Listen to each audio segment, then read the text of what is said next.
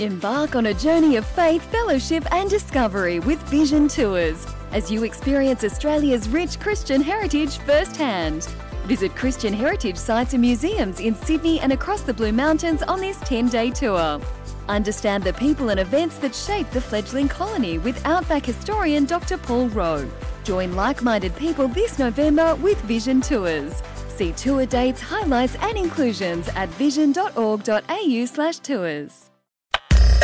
Audio on demand from Vision Christian Media. So let me ask you a question. If you could draw a picture of your perfect life, the sort of life that you always wanted to live, what would it look like? Have you ever even thought about it?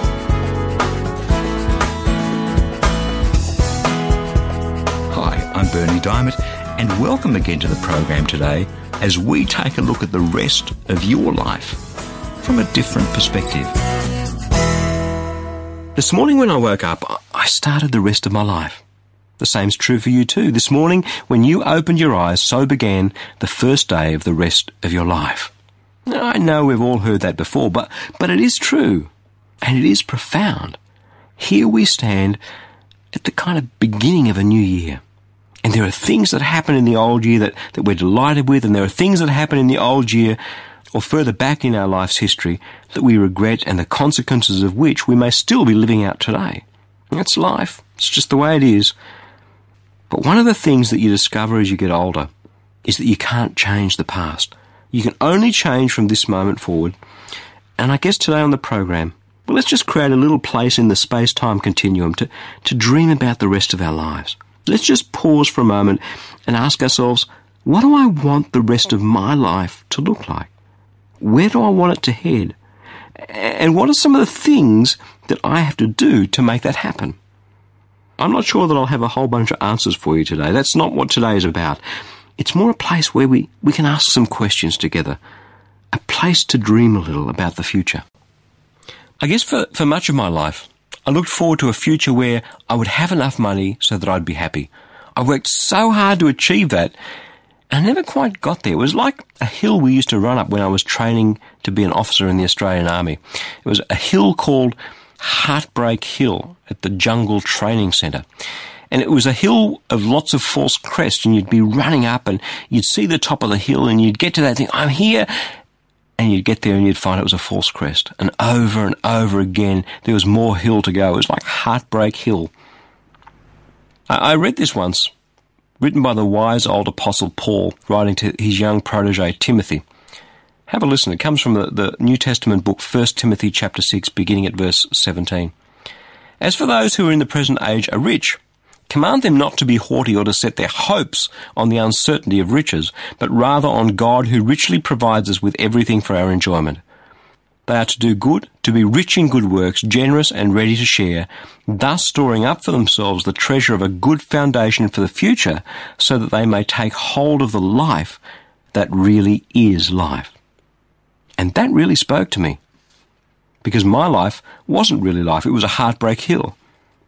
Especially that last bit, to take hold of the life that really is life. What is that? Where do you find that?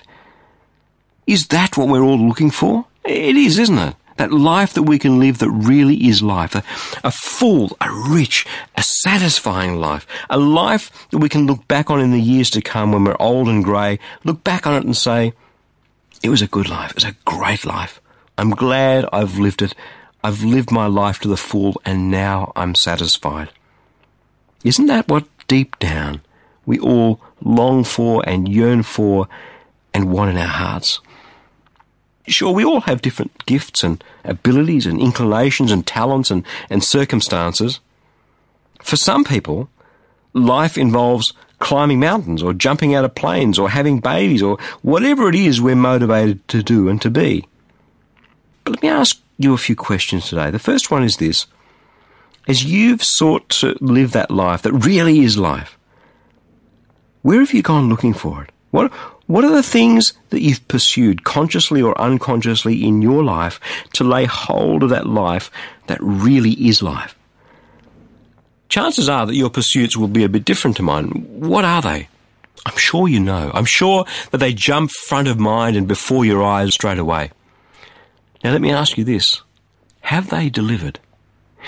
If your life ended in, say, the next 10 minutes, would you be able to look back on life and say, yep, that was a good life. It's a great life. I'm glad I've lived it. I may not be ready to go, but I'm really happy with what I've lived. Or would you be a bit like King Solomon when he wrote, Vanity of vanities, says the teacher, vanity of vanities, all is vanity. I saw all the deeds that are done under the sun, and see all is vanity and a chasing after the wind. I said to myself, Come now, I will make a test of pleasure. Enjoy yourself. But again, this was also vanity. Then I considered all that my hands had done and the toil I had spent in doing it, and again all was vanity and a chasing after the wind, and there was nothing to be gained under the sun. Then I said to myself, What happens to the fool will happen to me also. Why then have I been so very wise? And I said to myself that this also was vanity. So I hated my life, because what is done under the sun was grievous to me, for all is vanity and a chasing after the wind. Isn't that really sad? Solomon is one of the richest and wisest men that has ever walked the planet Earth. He had everything his heart desired. He didn't hold anything back from himself. He fulfilled all his desires, and yet he hated his life. It was all vanity and empty and meaningless. And you know something? So many people are living out that sort of life. So many people will go to the grave having lived out that sort of life. And you might say to me, Berni, you're a real pessimist. No, I'm a realist. I'm holding a mirror up to our lives right now, asking questions. How satisfied? I mean, how deeply satisfied are you with your life? How much have you put your roots down into a real sense of purpose and a real sense of meaning and a real sense of direction and satisfaction for your life?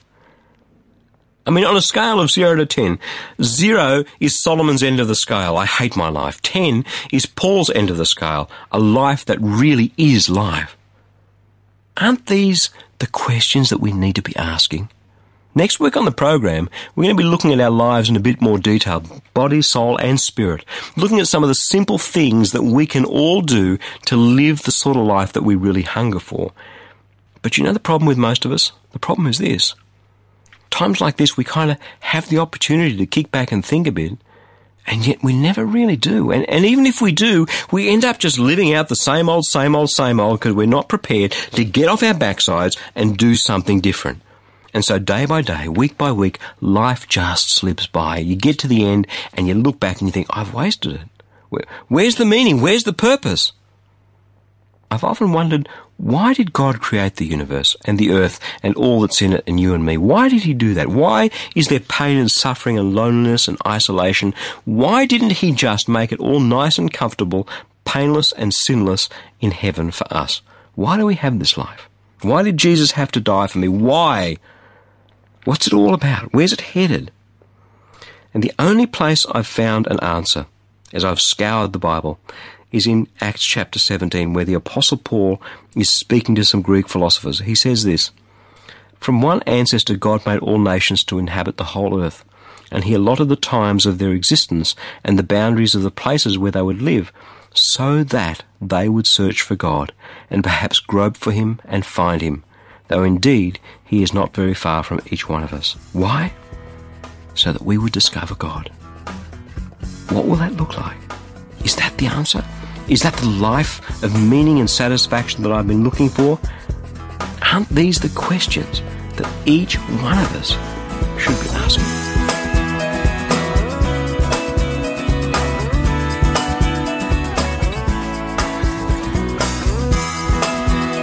Hey, social media is a great way to stay connected to your friends and the world around you.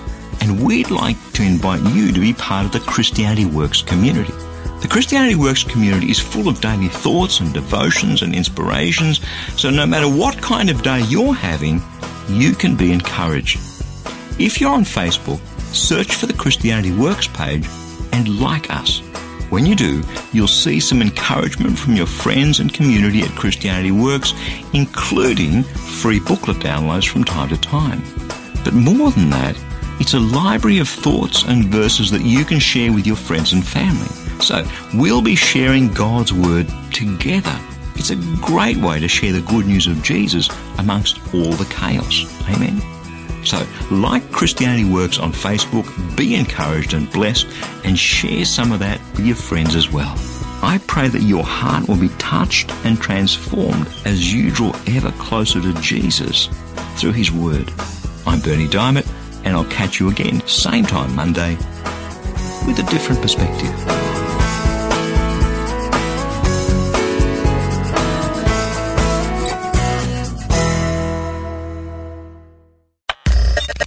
Thanks for taking time to listen to this audio on demand from Vision Christian Media. To find out more about us, go to vision.org.au.